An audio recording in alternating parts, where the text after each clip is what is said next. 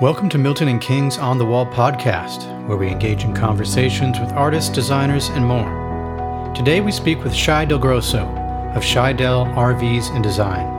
We hope you enjoy this conversation. If you do, please subscribe and consider leaving us a rating and review. Hi, Shi. Hi. How are you? I'm well, thank you. Thank you for uh, coming on with me today. Oh, thanks for having me. I'm excited actually. what are what are you up to? Um, I have just been doing work on my personal Class A motorhome the last few weeks, so trying to get it up to speed because we just moved in in August. Okay, so this is a sort of a brand new um, vehicle RV that you got. Yeah, this one just fell in my lap. It's a country coach. So we're really excited about it. Is it brand new or is it something that you're you got and you're updating? Oh no, it's um one that I got. It's a 2004. So they don't make country coaches anymore. Okay. And rumor has it that I've heard that country coach is like the best motorhome ever made, so we got really lucky with this one. There's only a few of them out there. So Okay. Well, full disclosure, yeah, I I don't know anything about RVs. I I'm completely ignorant about the whole thing, which is one of the reasons I was so excited to talk to you because I've always really been fascinated by it. Like my experience with RVs has sort of been, you know, going to the LA County Fair and seeing all the RVs there that you can kind of walk in and and and go inside. Like this was like years ago, and then more recently, um, every once in a while, my wife and I will go, huh, I wonder if that's something that we could do, we could handle. So I don't know anything about it, but I'm excited to learn all about it and excited to talk to you because you seem like you really have your finger on the pulse of everything going on in that. Really, it seems like a whole subculture. It really is. There's a whole lifestyle and a whole community, and it's such a welcoming community that it's really hard to get away from. But there's a lot of knowledge that needs to be shared out there, which is why I do what I do. This actually fell into my lap. I wasn't planning to do this. But if you and your wife want to try it out, there's a whole bunch of um, platforms out there, like rental platforms, that mm-hmm. you can go and rent one uh, for the weekend or the week or for a vacation and see how you like it before you actually commit to buying one. Right. So you you the one you just got, you said it's known as being one of the best ever made. What what constitutes the best? In an RV? Um, well, this one is a motorhome. It's a Class A. So Class A's are kind of like the buses that you would tour in, right? So mm-hmm. they look like the big buses, the square rectangular boxes. Um, the country coach they don't make them anymore so this was built on a dynamax chassis the chassis is the kind of like the trailer bed that they put everything on with the wheels and um, the engine and the whole lot, right? And it mm-hmm. has a mm-hmm. Caterpillar engine. It's a diesel, all of the things. So it lasts. It's supposed to last a, a really long time. So it's supposed to last up to 300,000 miles. Right now, this one is a 2004, and it only has a little over 100,000 miles on it. Great condition. But even the work and the quality inside, it's real maple wood. Um, the finishes are amazing. They use real porcelain tile. So it's not your everyday RV or your everyday camper, right? Mm-hmm. And the mm-hmm. way that they put it together. Uh, I find it, it's all new to me actually, because I'm used to working on trailers and, um, like fifth wheels and campers and vintage campers are my favorite to work on. So building it from the frame up or tearing it down. So that's what I specialize in. So the motorhome is new to me and it's really fun trying to figure it out as far as the electric system and the engines and the whole nine yards. But they don't make the country coach anymore. And it's supposed to be like top of the class for that time. So this is motorhome as opposed to trailer that you'd be towing, right? Right, exactly. Okay, so that basically the car engine portion of it, um, with the actual like camper part of it, I guess you would say. I'm I'm probably going to get all the lingo totally wrong, so you'll have to correct me and educate me. Um, oh no, you're fine. where where where it's necessary. Um, so just to get I get a little bit of history and get back. So you obviously got into this at some point. So at somewhere along the line, you were living, I guess, quote unquote, normal life in a home in a house somewhere. Um, yeah. And you're based in Las Vegas, right? Yes, we are in Las Vegas, and we have been in a house um, up until this year, so up until the past year. Um, okay, so it's fairly it's, a new it, experience. Well, yeah, full time living is a new experience. But as far as the lifestyle, we've been, we've been in the life, lifestyle since 2018 fully. Mm-hmm. Emerged in it, right? Um, that's when we got our first camper, our first RV. And that's how it all started in 2018 with our first one. I wasn't planning to start a business with the renovations or the repairs. Uh, like I said, it just kind of fell in my lap. So we got our first one. It was a travel trailer, a 2017. And the interior was dark and brown and the usual from the manufacturer, right? Yeah. Um, I wanted to update it because I knew that we would take it camping, and we have six kids. so we have a lot of kids, and it would just be more comfortable to camp in an RV or a trailer as opposed to tent camping like we would previously do. Mm-hmm. So I wanted to make it more homey. I updated it, I painted it, all the good stuff. Uh, I showed it to a couple of my friends, and they said, you know what, this is really good. You should post it on social media. And at the time, I was not big on social media at all. I actually try to steer away from it. Mm-hmm. Um, so I posted a couple things and then it just blew up from there. I got a lot of positive feedback on my first remodel and they wanted to see more. They wanted to know how I did certain things, where I got the materials, where I bought them for from, etc., etc. And then it kind of snowballed and then I don't know, 20 some, 30 some RVs later, here I am. okay. So now 2018 you said is when you kind of really started getting into it. So prior right. to 2018 um, i guess i have sort of a two part question. One is were you had you had prior to 2018 had you already had experience sort of in the rv world even from like a renter's perspective? Would you go on camping trips and do that sort of thing? Are you a camper outdoorsy type of person? What was oh, your experience absolutely. with that? okay so my camping experience was limited to tent camping and out of trucks. Uh, my dad would take us fishing, but we always did the tent and we always did like the roughing, right? Mm-hmm. with the campfires and whatnot. I had no previous experience with campers or RVs whatsoever. I remember like one trip when I was little and my parents' friends had taken us as children just to get them out of their hair for a weekend. Mm-hmm. And I mm-hmm. thought their RV and their camper was like the best thing ever. But that was my only experience before our first one in 2018. But as far as outdoors, my husband and I are super outdoorsy. We hike all the time. We take the kids to the beach as often as we can. You know, you name it, we're outdoors. We can't be in a house, stuck in a house. We've always felt limited. So there was something missing there. And it just all kind of clicked after 2018, after all of this started coming into fruition. Okay, now what about my second part about that question would be prior to 2018 and you re- renovating RVs, had you already had kind of um, I don't know what you call it, just like DIY experience? Could you build things? Could you fix things? Were you like a you know around the house? Were you the person that would you know, I don't know, fix the stove, fix the plumbing. Yeah, I, I would say so from the moment I learned how to walk. so you're, you're a handy person. Um, I like to think so, but I never considered myself a handy person, right? It was just something that I enjoyed doing from time to time.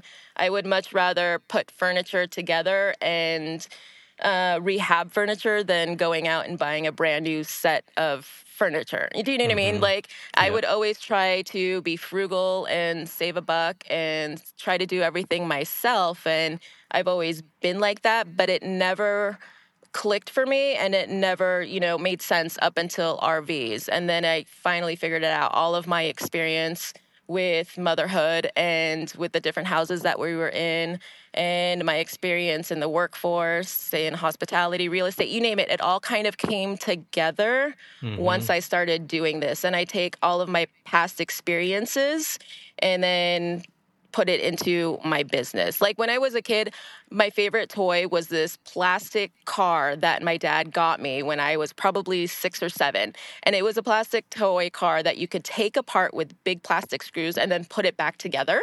Mm. that was mm. like the best thing ever. So I think it was always kind of there for me. Gotcha. Okay. So in some ways, you have a sort of a, a predisposition that is really um, lends itself towards maybe going in this direction because you're already sort of handy, mechanical in that sense, and um, you know you have that sort of outdoorsy experience. You've experienced camping and sort of that that sort of I don't know, for lack of a better term, nomadic lifestyle. Um, right. and, and, even if it's recreational, that kind right. of primed you for what you would eventually be doing. You, you you mentioned a couple of keywords there that I want to kind of dive into before we get too far into it. So you said that you're a mother and you have six children. Yes. um, and so are all these uh, children still living with you in the RV? Uh, three out of the six are. So with okay. the six children, um, my husband and I are blended. So I have two from my previous, he has two from his previous, and we have two together. So we are literally the Brady Bunch. Right. Three boys, three girls. okay. Um, so three of them are living with us right now. My oldest daughter, she's about to be 20. Uh, mm-hmm. She was in Arizona for a minute with her dad, but she came back and she absolutely loves staying with us.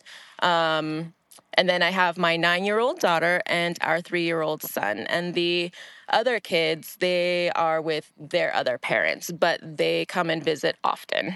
Okay. So was that how how much of that was a um uh, a consider? I mean, I imagine it was a huge consideration, but how hard was it? Because you know, every child is different. Everybody right. sort of has different needs. Even no matter how you raise them, somehow they just whether it's genetics or whatever it is, they all have, sort of have their own minds and likes and oh, dislikes oh, and things like that. So, was there any um, like tough decisions to make in terms of making the shift from going to a home to an RV in terms of well, you know, this ch- child number three doesn't like it child number two does but this one's more of a homebody and doesn't you know how what did that dynamic come into play at all as you were making decisions to go the full rv living route Oh, absolutely. We would have done this way sooner had it not been for that, right? For that thought process. Because the four, we call them the quad, the older four, right? They're mm-hmm. 17, 17, 18, and 19. And then mm-hmm. we have the two littles from um, our marriage. So the quad, the four older ones, there's no way we would have been able to do this with them. Well, now we have two that have graduated, and now we have two high school seniors. So they're almost done. Mm-hmm we mm-hmm. wanted to wait until they were done with school and, you know, keep the home life and their bedrooms for them and keep kind of like a stable structure. Um, but if it wasn't for that and them growing up and becoming young adults, then we probably would have done this around COVID time, 2020. Yeah. So we've been just like counting down the days, and we were supposed to wait another year, um, but this year everything just kind of fell into place, and it was the right time, and we pulled the trigger on it. And then yeah. we got rid of the house, got rid of like 90% of our stuff because it's just stuff. And yeah. life is just much better now and less stressful. Yeah. And so I imagine timing sounds like it was a, a very important part of the whole thing. Um, oh, yes. yeah. And then the other thing you had mentioned was you're doing this full time. So now this is your job you're you you flip what is it you flip rvs you what is it you do is like what's the name of your business and what do you offer as as as a, as service for your business and the name of the business is ShiDel RVs and, Desi- and Design. Um, so what I do is I do RV renovations, and that's how it started. Was taking on clients and doing renovations and partial renovations for them and remodels. I would go in and do the work hands on uh, by myself and then make their spaces completely beautiful. Um, that has evolved into social media. So now I concentrate on being a content creator, and the videos that I put out are short form. They're very direct informational because what I found doing this for like the last few years and in all of my experiences, there are so many new RV owners and even veteran RV owners that still are not sure how their systems work.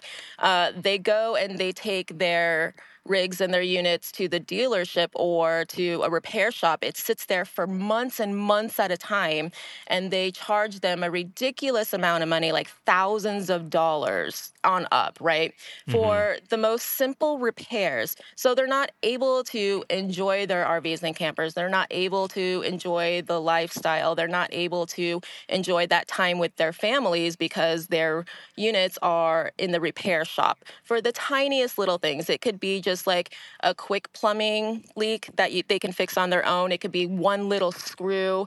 It could be you name it. You know what I mean? There's a whole mm-hmm. bunch of different things that could potentially go wrong in an RV and camper, and they will. It's guaranteed 100% of the time. So I found that out in my experience, and I wanted to share the knowledge, and I wanted to put all of my experiences and all of my mistakes out there into short form videos so that uh, viewers can get the information direct and for free. So they didn't have to go searching because all of the questions that I had when I started, they were not available at all.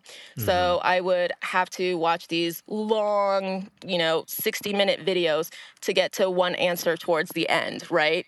right? And most of the videos are long, drawn out. So I try to spit out the information as quick as possible. And I have found that it helps so many people out there just save money and save time and be able to enjoy it. And then it actually gives them a new self confidence that they can go out and do all of these tiny little things themselves without yeah. having to depend on others. Right. It's almost like it reminds me of someone who, who's really into um, like old classic cars. Yes. And unless you have all the money in the world to get them fixed all the time, like w- one of the reasons why they're a lot of time well just i mean maybe it was the craftsmanship of the time or just the way they were built but people who tend to have old classic cars um, the ones that get the most enjoyment out of out of them are the ones that are actually working on them. Absolutely. and they're working on their car in their garage all the time and they'll take it out for their sunday spin or whatever it is um, but they know how to you know take apart an engine and put it back together and and that's part of the i guess the hobby part of the fun Whereas mm-hmm. if you just sort of love the car, but you don't really know what goes into how it works or how to fix it, unless you got a lot of money to constantly be taking in to get it fixed. Right. Um, it sounds like a similar situation where you, you, probably do have a lot of people that get RVs, they like RVs, but maybe they're not mechanical like you might be, or, or, you know, and they have that sort of knowledge to where they're getting the full enjoyment out of it because they would know actually how to work on it and kind of what goes into making an RV and fixing an RV. And so, like you said, it ends up sitting at a dealer's lot waiting to get fixed for months on end. Oh, all the time, all the time. And the feedback that I've gotten from all of this content has been all positive, with the exception of a you know a handful of I, I'm just gonna say it, guys who have been working on them one specific way. So now there's um, new people coming in, and there's myself, who happens to be a woman, trying to figure all this out by herself and trying to find new solutions that have been, been tried before or haven't been done. And we take mm-hmm. those experiences and our multitasking skills as women, and now the force and the community is just growing with women who are just tired of working on their houses all the time or tired of asking their husbands or their partners to do it for them, right? Mm-hmm. And they're all like, okay, well, if this girl can do it, then for sure I can at least try something. And that's where that confidence comes in. And then it just kind of snowballs. And then I've think I've created quite a monster out there. so, but it's mostly fo- positive feedback, and it's it's so much fun for them because it's a new world. It's an it's a new community that has opened up, and you know the wallpapers and the pretty interiors and that's one aspect of it but once you start getting into the systems like the plumbing and the electric and the framework that's where it really starts becoming fun once you delve into it yeah, so you mentioned um, the interiors and, and beautifying and all that kind of stuff, which is mm-hmm. how you got onto my radar um, with Milton and King because we collaborated on. Um, I guess is it your RV? It's your RV, correct? Yes. um, and so you're not you're not only um, when you're doing these renovations and consultations and things, you're not just doing the guts of the RV. You're actually doing the aesthetics on the inside yes. and you know, essentially doing like a room makeover or, or remodel renovation um, to the interior. So, had you previ- had had had you had previous interior design experience at all, or what, what was your experience, or is it just like, oh, this is what I like, so this is what I'm getting, or you know, do you feel like you've got an eye for that sort of thing for design?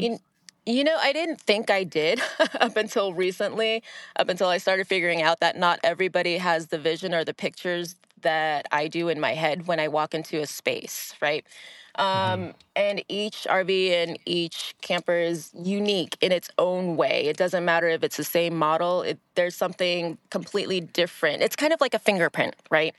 Um, but as far as my previous experience, I would do my kids' bedrooms in some sort of theme. I would try to make my home a home, you know, mm-hmm. um, all of the things. And I had real estate experience in when I lived in Arizona years ago. And when I was doing real estate, I got I took a couple courses and certifications for staging, right? So I became an accredited staging professional, and ASP is what they call it. Um, but the, the knowledge that they taught in that class is kind of what I always had in the back of my head, right? So it was just kind of getting that piece of paper. So I think I always kind of had the vision of what I wanted a room or a space to look like.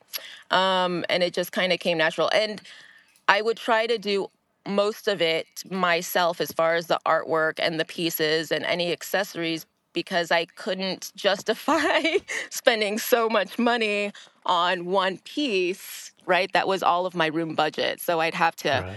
try to pinch pennies, and that's how I got into it. Yeah. And so in in this one that you did um, of yours, used the um, Oceania damask wallpaper. Um, what was the idea behind using that? Was it did you was it like the seahorses and things like that your kids liked, or how did you decide on using that wallpaper design? And well, tell us a little bit about the space that you you put it all in. So the space is in the back suite of my motorhome, um, and that used to be a master suite. It had a queen bed in there, um, and the mattress was huge, so it kind of made it feel claustrophobic and closed in like a dark cave.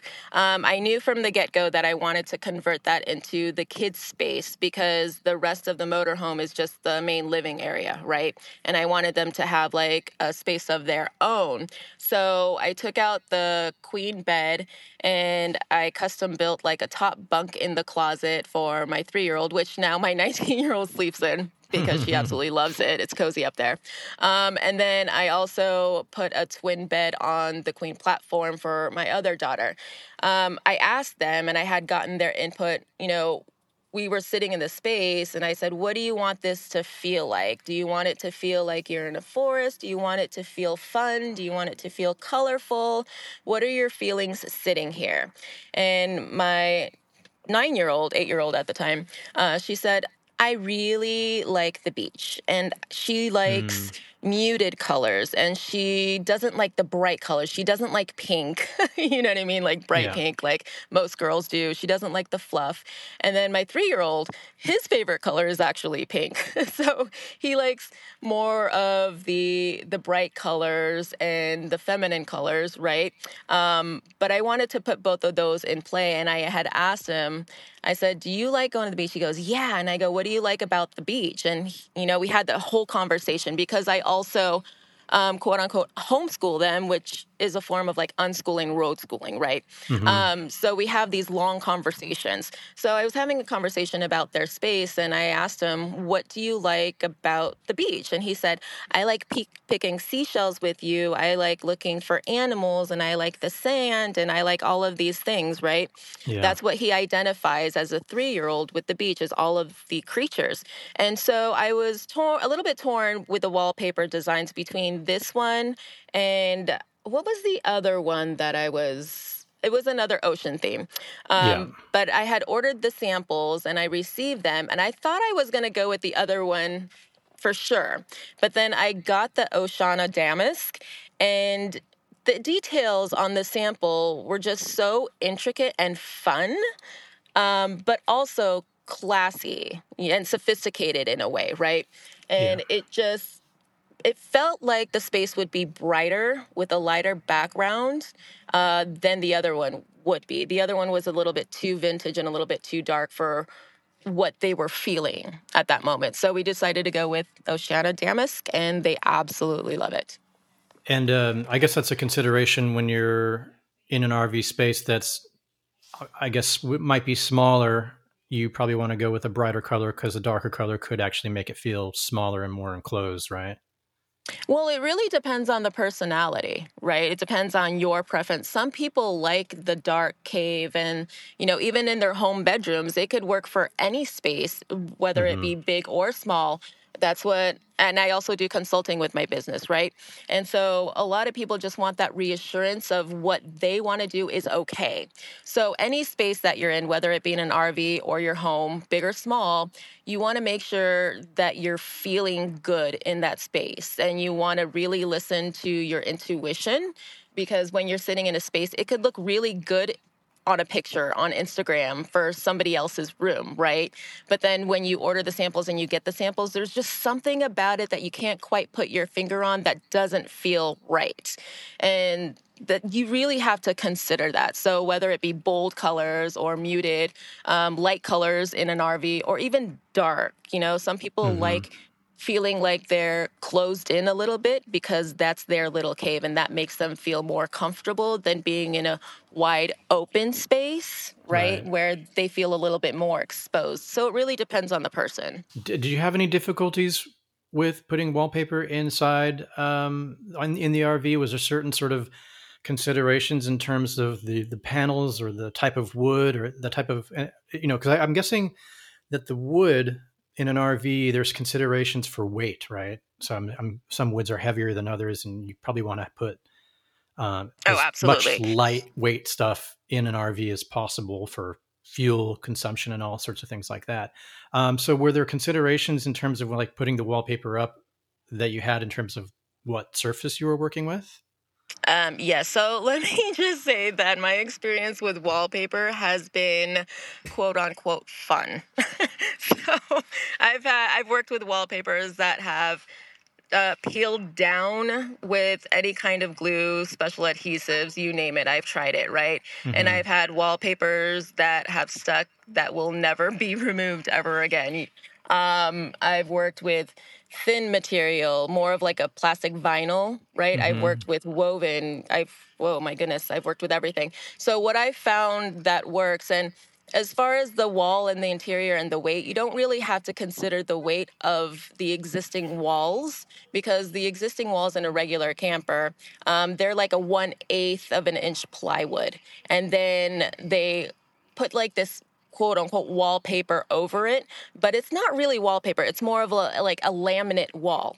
Mm-hmm. So they manufacture the wall in a factory in one huge sheet and then they laminate that paper or whatever they decide to use over it and then everything is screwed into that. so I don't really think it's wallpaper, but if you're putting like a new design on there, like a new wallpaper, you want to make sure that whatever surface you're putting it on is clean and prepped and smooth. There's a lot of surfaces on there that are pretty rough or somebody tries to take the old wallpaper off, the manufactured wallpaper, let's call it that. Um, and then they reveal the plywood underneath, the really thin one eighth of an inch plywood. Well, mm-hmm. when you take that off and reveal the plywood, then you're going to get grain in there. You're going to get the little splinters. You're going to get all of that stuff that you have to smooth down before you even put the new wallpaper. So I usually suggest to just clean it, prep it, and put it over the existing manufactured laminate paper to cut out the time and the work and the headache of sanding it all down. It'll work. And when you say prep, are you referring to like using a primer? Um, depending on the wall itself. You don't have to use a primer for a smooth wall in order mm-hmm. to put new wallpaper on there. By prepping, I mean really cleaning it because what happens in a camper and an RV is it goes on so many trips and it's in so many different types of terrain and temperatures and and you're going to get pet dander in there. You're going to get dirt in there. You're going to get oils from cooking because it's such a small space. So the oils stick to everything, right? When you're making mm-hmm. breakfast or dinner. Um, any previous smokers, you or even campfires, it, and your window is open, it all gets stuck into those interior walls and cabinets, and you can't see it because most of the interiors are brown from the manufacturer. so mm-hmm. it's hard to clean what you don't see. So by prepping, I mean really using a degreaser. I like to use Krud Kutter. It starts with a K, K R U D, Cutter, K U T T E R. And that is my favorite degreaser and cleaner to use because it just takes all of that off. Are you always doing um, interior design as a part of it? Or is that something that's kind of like going the extra mile? Is it more just, you know, building out sort of the bare bones of the RV? Is there always that design element that's a part of it? The design element is my favorite part of it. Oh, really? So what, yeah, so that's what I prefer to do. Um, there's tons of mobile repair um, guys out there, right? Or you can even take them to shops or whatnot. If it's little repairs that I can fix right away, then yes, I, I will do that. I'll install like ACs and appliances and whatnot. But uh, my favorite part of the business is doing the consulting or doing a full design with the vision and the vision boards and the edited photos and the staging and the whole process is what I absolutely love about what I do. Um, it was my business was evolving into strictly repairs. I would get calls every day. Hey, I have this. Can you fix it? I have this. Can you fix it? And then it got a bit mundane because that's not what I enjoy doing. I really enjoy doing that on my own mm-hmm. flips or my own campers and my own RVs so that it can take the time to really figure it out and put new systems in there.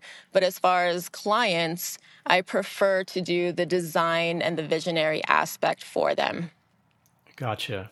Do you find that um, most RVs, in terms of, because you were talking about, you know, the the one eighth inch um, wood paneling and all that kind of stuff, are you mm-hmm. finding that the majority of RVs know, I guess in the, let's let's just say the last ten years, are they all sort of the same, or are there real differences in, you know, uh, let's say in different price ranges? Are you really getting, you know, much better grade, you know, um, interiors from one to the other, or are they all kind of just coming off the coming off the manufacturing line and they're largely the same? Uh, that's that's a popular question, and it's kind of a loaded question, right? Everybody wants to know what the best brand for their type of RV is, and there's really no straightforward answer to that because they're all built pretty similar.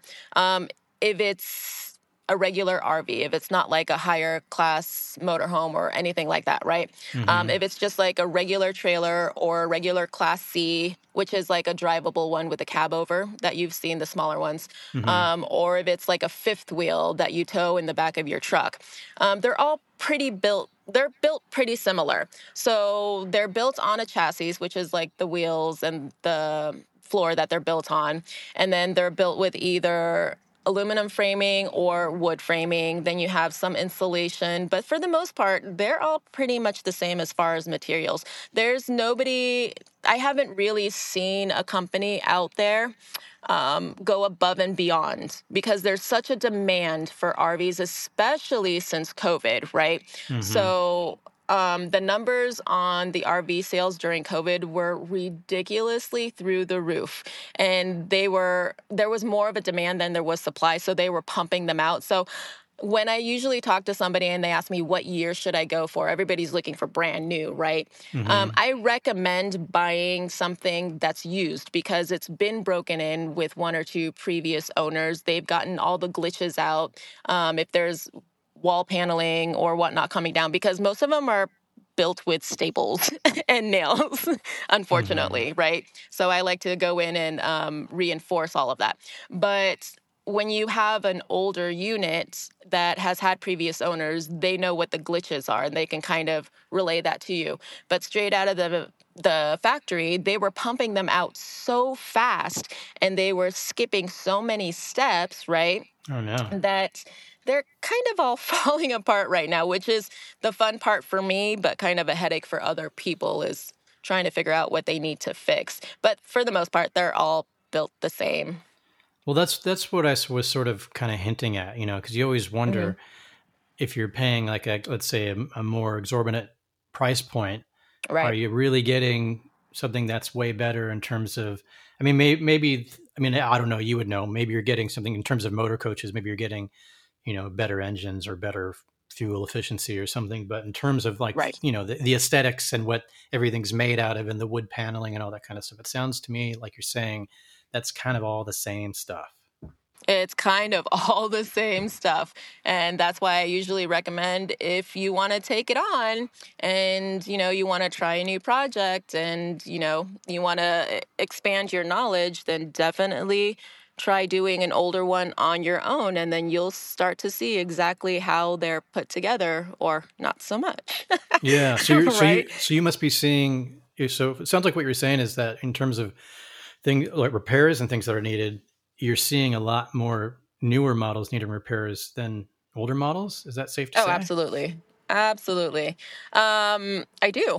And then that's why I actually prefer working on vintage campers. So anything before like the 1980s and even the early 1990s is what they consider vintage now.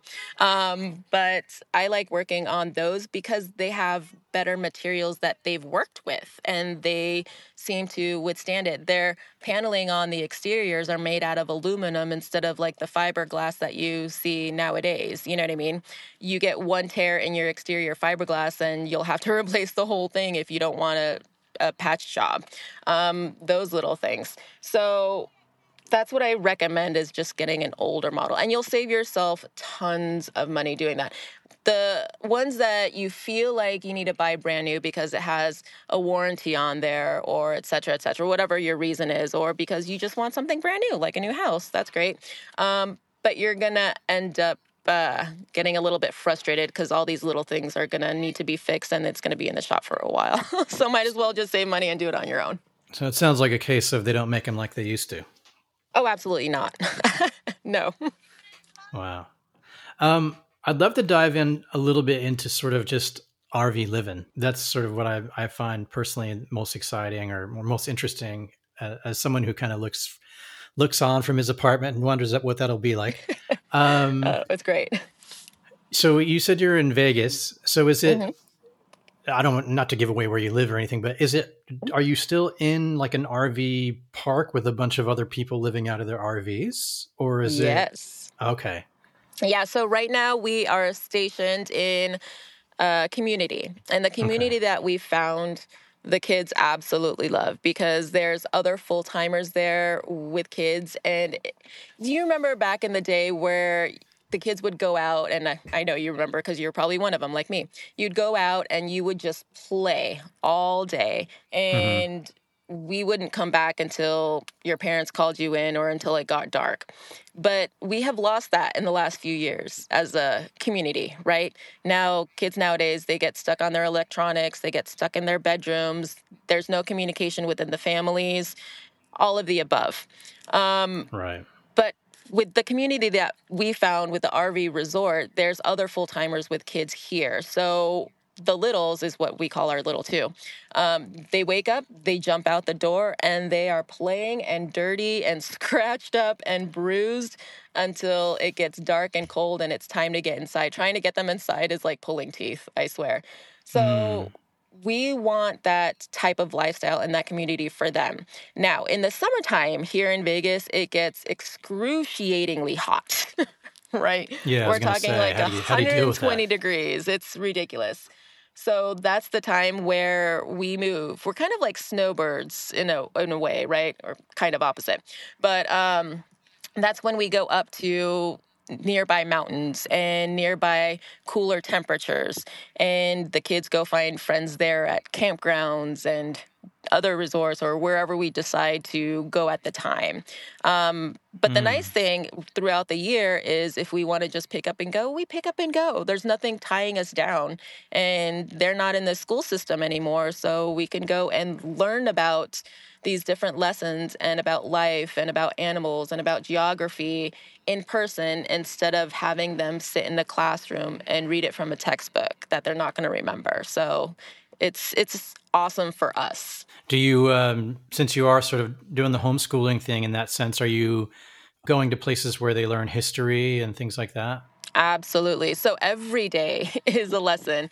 Every little activity is a lesson. Um, there's conversations about the tiniest things. So if they come to me and say, "Hey, I want to learn about butterflies, you know, in the forest." Okay, let's go to the forest, right? Or even hit our US history. If they say, "Hey, I want to go to a monument." Okay, well, let's plan a time to go there. Or mm-hmm. I want to learn about Native Americans and their adobe houses. Okay, let's go to Arizona and Utah. Any any of those things, right? So I try to teach the lessons or have them teach themselves with feeling it and touching it and experiencing that atmosphere and that terrain. That's really neat. Do you mm-hmm. find that they're retaining the knowledge very well and that they're becoming, you know, like a, more so or or equivalent to them being in a classroom? Are they do you feel uh, like they're Absolutely. Soaking it in. Yeah. So that's a whole nother podcast discussion, right? Um, yeah. A lot of people are unaware, but there's this I want to say movement, but it's been out since like the 60s and 70s.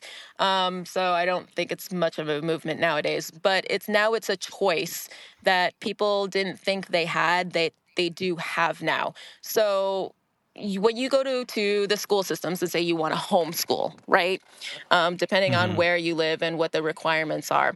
Here in Vegas, we don't have a lot of requirements. So I can say I'm homeschooling, but I'm not following a set curriculum like they do in a classroom. There's this Mm-hmm. quote unquote movement called unschooling. And that's kind of a bad term for it. But unschooling is kind of like uh, lessons that are child led.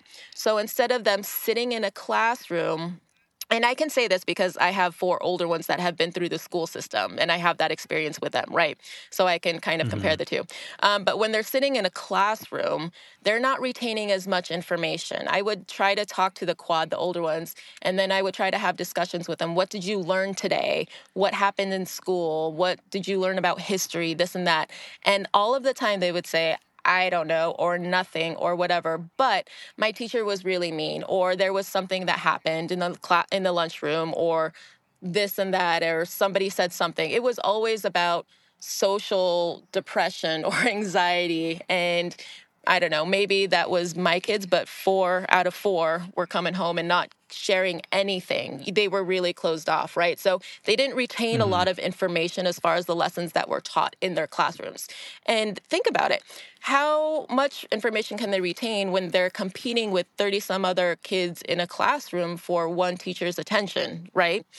So, with right. the unschooling and the child led system without a curriculum, I'm able to ask my kids, hey, what would you like to learn today? Or what would you like to learn this week? They come to me and say, I want to learn about this. For example, instead of my daughter saying, hey, I want to learn Spanish that you can, you know, learn in cl- the classroom, which is great, she comes to me and says, I want to learn Korean. Okay, why do you want to learn Korean? Oh, because my favorite pop group is Blackpink. You know what I mean? And I want to understand the right. words that they're singing about. Well, that's great. So when a child or even an adult, when we're interested in a certain topic and there's a reason for our interest, we dive into it a lot further and deeper, and we retain that knowledge for a lot longer, for lifelong in some instances, right? Than we would mm-hmm. somebody trying to talk to us, teaching us about something that we have no interest in. right? Right. So those skills, they just kind of retain. I find in yeah. this system compared to like a regular school system. And the first question that always comes up is, well, what about their social life? Okay, well, they have this huge community of kids that they play with 24 7. So there's that. yeah. Well, it sounds like also the one real benefit is their um, aside from like the the direct educational benefits of mm-hmm. experiencing things is they're they have an engaged parent and that, a lot of times that's uh, what's really lacking because you know it's no um, secret that the U.S. school systems are failing a lot of the kids. Right. If you don't have the support at home, if you don't have your parents saying, you know, do your homework or or whatever it is, you know, or, or just being engaged with, you know, what's going on in the classroom, then it's really it's a gap in the kids' ability to learn because they don't have that reinforcement at home. Whereas they're directly engaging with home to learn, which is, I think there's definitely something to that. Uh, I agree a thousand percent, which is another reason why we chose to go this route and why we're living this lifestyle. Not ev- it's not for everybody. That's not what I'm going to say. I'm not going to paint rainbows, right? Um, you either love it or you don't. It is what it is. But yeah. we chose this lifestyle because here's what happens especially here in america is you try to get the big house and you try to get the fancy cars and you try to get all of these consumption items right because that's how we're taught to live. The mm-hmm. more you have, the more you consume, the higher your status, right? Or, or the happier you'll be. But you know, mental health cases are showing that that is not the case. So, what we really wanted to bring back with our family, and we've been like this since we got together with the quad, that was the most important thing for us when we became a blended family, was we want to engage with the kids as much as possible, go on all of these vacations, take them out, never be at home, right? Um, mm-hmm. With the littles, it's it's really hard to spend that quality time as a parent with one or 10 kids when you're constantly working trying to pay for that house, trying to pay for those cars, trying to pay for all the utilities just to retain that status and maintain it, right? The cost of living nowadays, you know what this is. It's cra- it doesn't match up with the income. It's so crazy. Like the times yeah. that we're in. So instead of hitting the pavement and hustling and causing stress because you know, I had I've had my moments where we were trying to do that, trying to provide so much, but it was the wrong type of thing that our kids needed. They needed mom and dad and they needed that one-on-one time. They didn't need new phones or this or whatnot, right? So right. I stressed myself out so much working and even trying to build my business in the beginning, just working and hitting and 24 7. And it just was not working. So I finally had to step back and take a lot of step backs and say, you know what, what makes me the most happy? What makes my kids the most happy? How can I help them grow and evolve? Oh, it's actually being present. But it's really hard for parents to be present nowadays when they're constantly chasing in order to mm-hmm. provide mm-hmm. for their kids that they never see, right? Right. It's, it's no, that nuts. makes a lot of sense. Going back to the sort of day to day living, so you you're sort of based in Las Vegas, and when it gets too hot, you you travel to to other locations. Mm-hmm. Aside from like the the main trips, so are, do you have basically like two or three home bases where you go like, okay, this is home in Las Vegas, this is home, let's say in I don't know somewhere in northern Nevada or something that's a bit cooler. Is that sort of how you do? You have sort of like your anchor anchor um, like RV communities that you go to? Yeah, so our two is Las Vegas, obviously, um, and then Mount Charleston and Lee Canyon. So Mount Charleston is maybe 45 minutes away from where we are on the south end of Las Vegas. It's a quick drive up the mountain, but it's a world okay. away. It's a world of difference. It's a whole different climate. It's completely different. It's just like you cross this barrier, this invisible shield, and then you're feeling one sort of way, and then you cross the shield, and then all of a sudden all your worries are gone. It's it's pretty crazy. but that's where the kids love to go. And we love going in the campgrounds up there. There's three different campgrounds that we take uh, our smaller camper to. So we don't always take the motorhome, right? I have a couple other small vintage campers that I take up there. Um, mm-hmm. Or you can also do tent camping if you want to.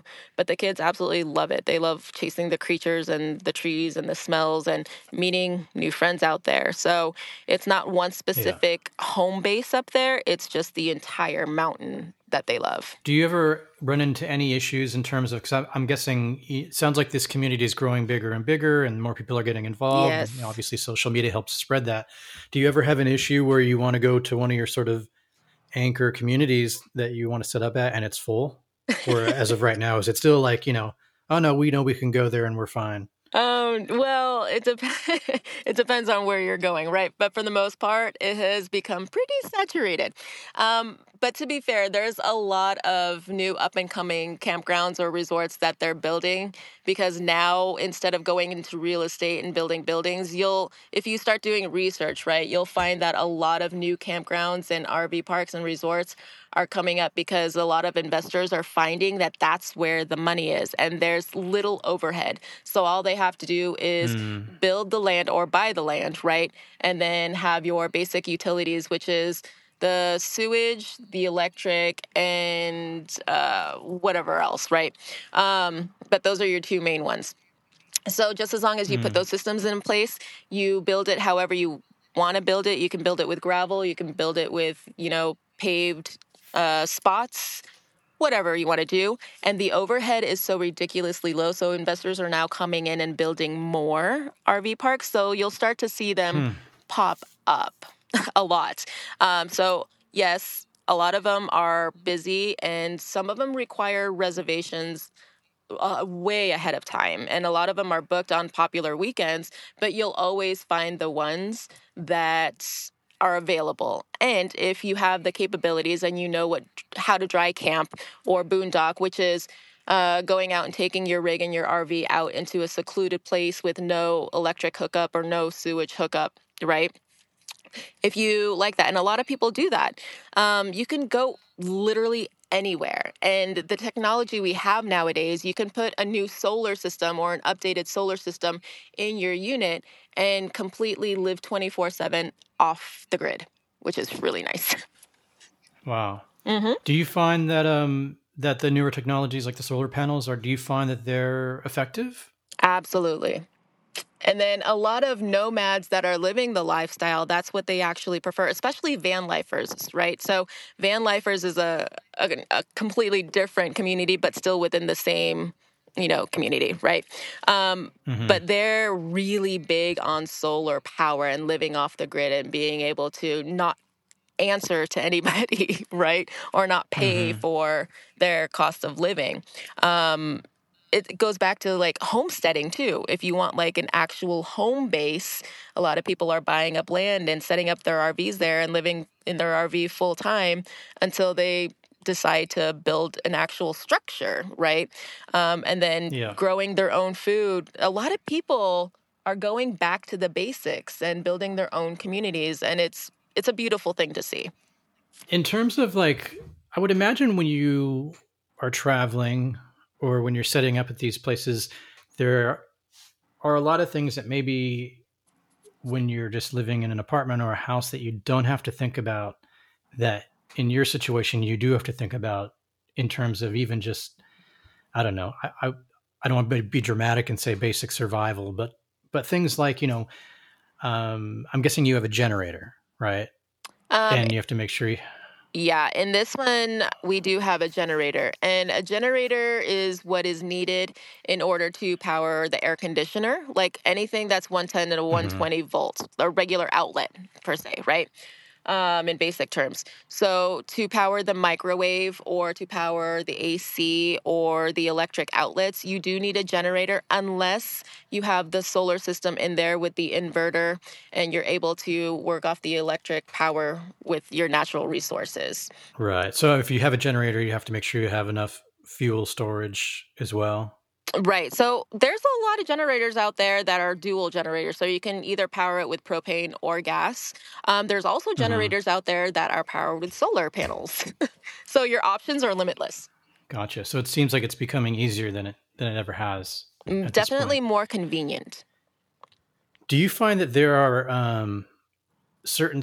I mean, I know you're in Nevada so maybe this answers my question but i was going to ask you are there any locations uh, certain states or cities or areas that you find are more friendly to rvs generally speaking like you find oh i find you know utah to be really good because you know the freeway overpasses are have high clearance or whatever it might be, do you find that there's certain places that are just more friendly to RV culture? As far as the terrain and the highways, here's a little quick tip, right? If you're traveling in a bigger rig or bigger RV, uh, get yourself a trucker's map. so there's a certain map that semi truckers use and delivery guys use and the routes that they use that are friendly to height restrictions or even like weight or width restrictions, right? Um, curves up the mountains and whatnot. So invest in that map on Amazon, and that's going to be your best friend when you're traveling the road. Um, definitely do your research first because they're building a lot of highways and roads that are friendly, and they're taking all of that into consideration. Um, when you're going to any site, no matter where it is, uh, like a campground or an RV park, make sure that you're calling ahead of time and asking them what their max length is, what their width of the pad is, all of those things, and then really know the dimensions and the specifications of your specific unit so you know that it, if it'll fit or not. Um, but as far as socially, um, friendly or more socially accepting, the community as a whole, it doesn't matter where you are, you're going to find new friends. And these are the friends that uh, you'll pick up and continue to talk to and connect in some way. And they're kind of like pen pals, right? And it's easy to mm-hmm. stay connected when you have mobile Wi Fi and your phones and your computers. And a lot of these people are actually on social media trying to make a name for themselves because they do want to do it full time and they don't want to be stuck to a job. And the best way to do that is to create content, you know? Um, so mm. the community is just growing in that sense. And they're all, I, I would say that the majority of them are super friendly and accepting.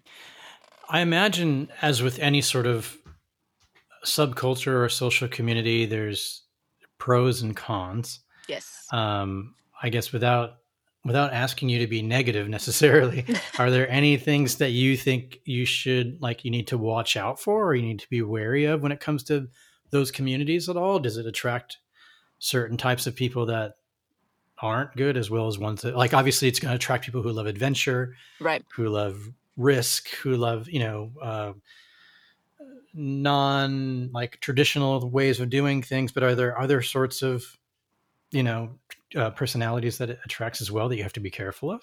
Um, yes and no. It's actually reversed. So, what I mean by that is for the longest time, most of these full timers and most of the um, recreational people who have been doing this for years, not saying anything, right, to a specific type of person, but they tend to be older married couples, retired, you know, that are able to spend some money living this full mm-hmm. time mm-hmm. and they're very comfortable and set in their ways, right? And they have their little mm-hmm. dogs with them. And I've met so many of them that are super friendly, but there's still some out there that are very in their lane. Uh, but what's happening now is ever since COVID and ever since pe- social media, and this has been just growing as a community, the demographics are completely changing. So you still have that type of demographic out there, but now it's expanding into younger people and millennials and Gen Zers that are now coming into young adults and traveling, and this is their chosen way of life instead of waiting to do it when they're retired, right? And building their fortune and working themselves to the ground. Now it's actually reversed to where you have the younger folks coming in and doing their vacations and their retirement first before committing to any kind of stationed lifestyle, right? So you'll mm. find a lot of younger people out there. You'll find a lot of families out there and that are in the same mindset as we are, or maybe they can't afford the cost of living anymore, right? Um, and then mm-hmm. they see this as an alternative, and it's a great alternative. Um, they'll see mixed cultures, like there used to be only one specific demographic which was the majority but now you have people from all over the US, all over the world, actually. You have Europeans coming in, you have um, the Latin community coming in, you have the African American community coming in. And these families, their families have never done it before, and now they're trying something new. You know what I mean? So yeah. it's growing as a whole, like it's becoming one big melting pot, which is absolutely beautiful. But there's still those communities that are quote unquote old school, right? That are kind of mm, trying to stay in their own lane. And there's some parks out there that will limit the age of your rig. Like you can't go in if your rig is older than 10 years, right? Any kind of camper hmm. unit. There's some parks out there that accept only motorhomes or whatever. So that's where kind of you you'll you'll start to understand and you'll start to see where you should and shouldn't kind of go. You know what I mean? Depending on the park itself. Yeah. When you take the motorhome, do you have to make sure you bring like do you have to tow a smaller vehicle so that if you need to kind of like go into town or get around that you can do it a lot easier like a like a bike or something like that? Mm-hmm. There's so many options with that. Um, Ours is a big 45 foot diesel pusher, so we can tow our truck. So we ha- also have a a 2500 Denali, a GMC. And that's a pretty mm-hmm. big weight, right? But we're able to tow that. Um, a lot of these motorhomes and even Class Cs, which are the smaller RVs that you can drive, um, they're able to tow smaller cars or sedans or whatever.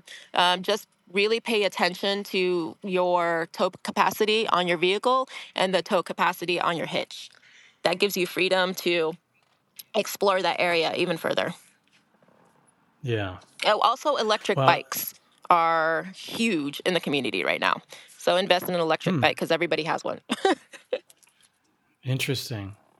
It sounds. I mean, there's there's so. I mean, I have so many questions, and there's so much to learn. Oh, absolutely. Um, it sounds like there is a huge sort of learning curve as you get into it. It sounds like you've gained a whole wealth of knowledge just in the short, you know, I guess what is it, five years that you've been um, yeah. kind of going into it and more in depth. Um, but I've already taken up an hour of your time, and I don't want to, you know, wear, wear, out my welcome. So, um, where can people get more information about you? About whether it's you know hiring you to beautify their their RV or or or renovations or consultations give us all the all the details. Absolutely. So the main web, website that i have is shidelrvs.com that's s-h-i-d-e-l-r-v-s.com um, that's my main website.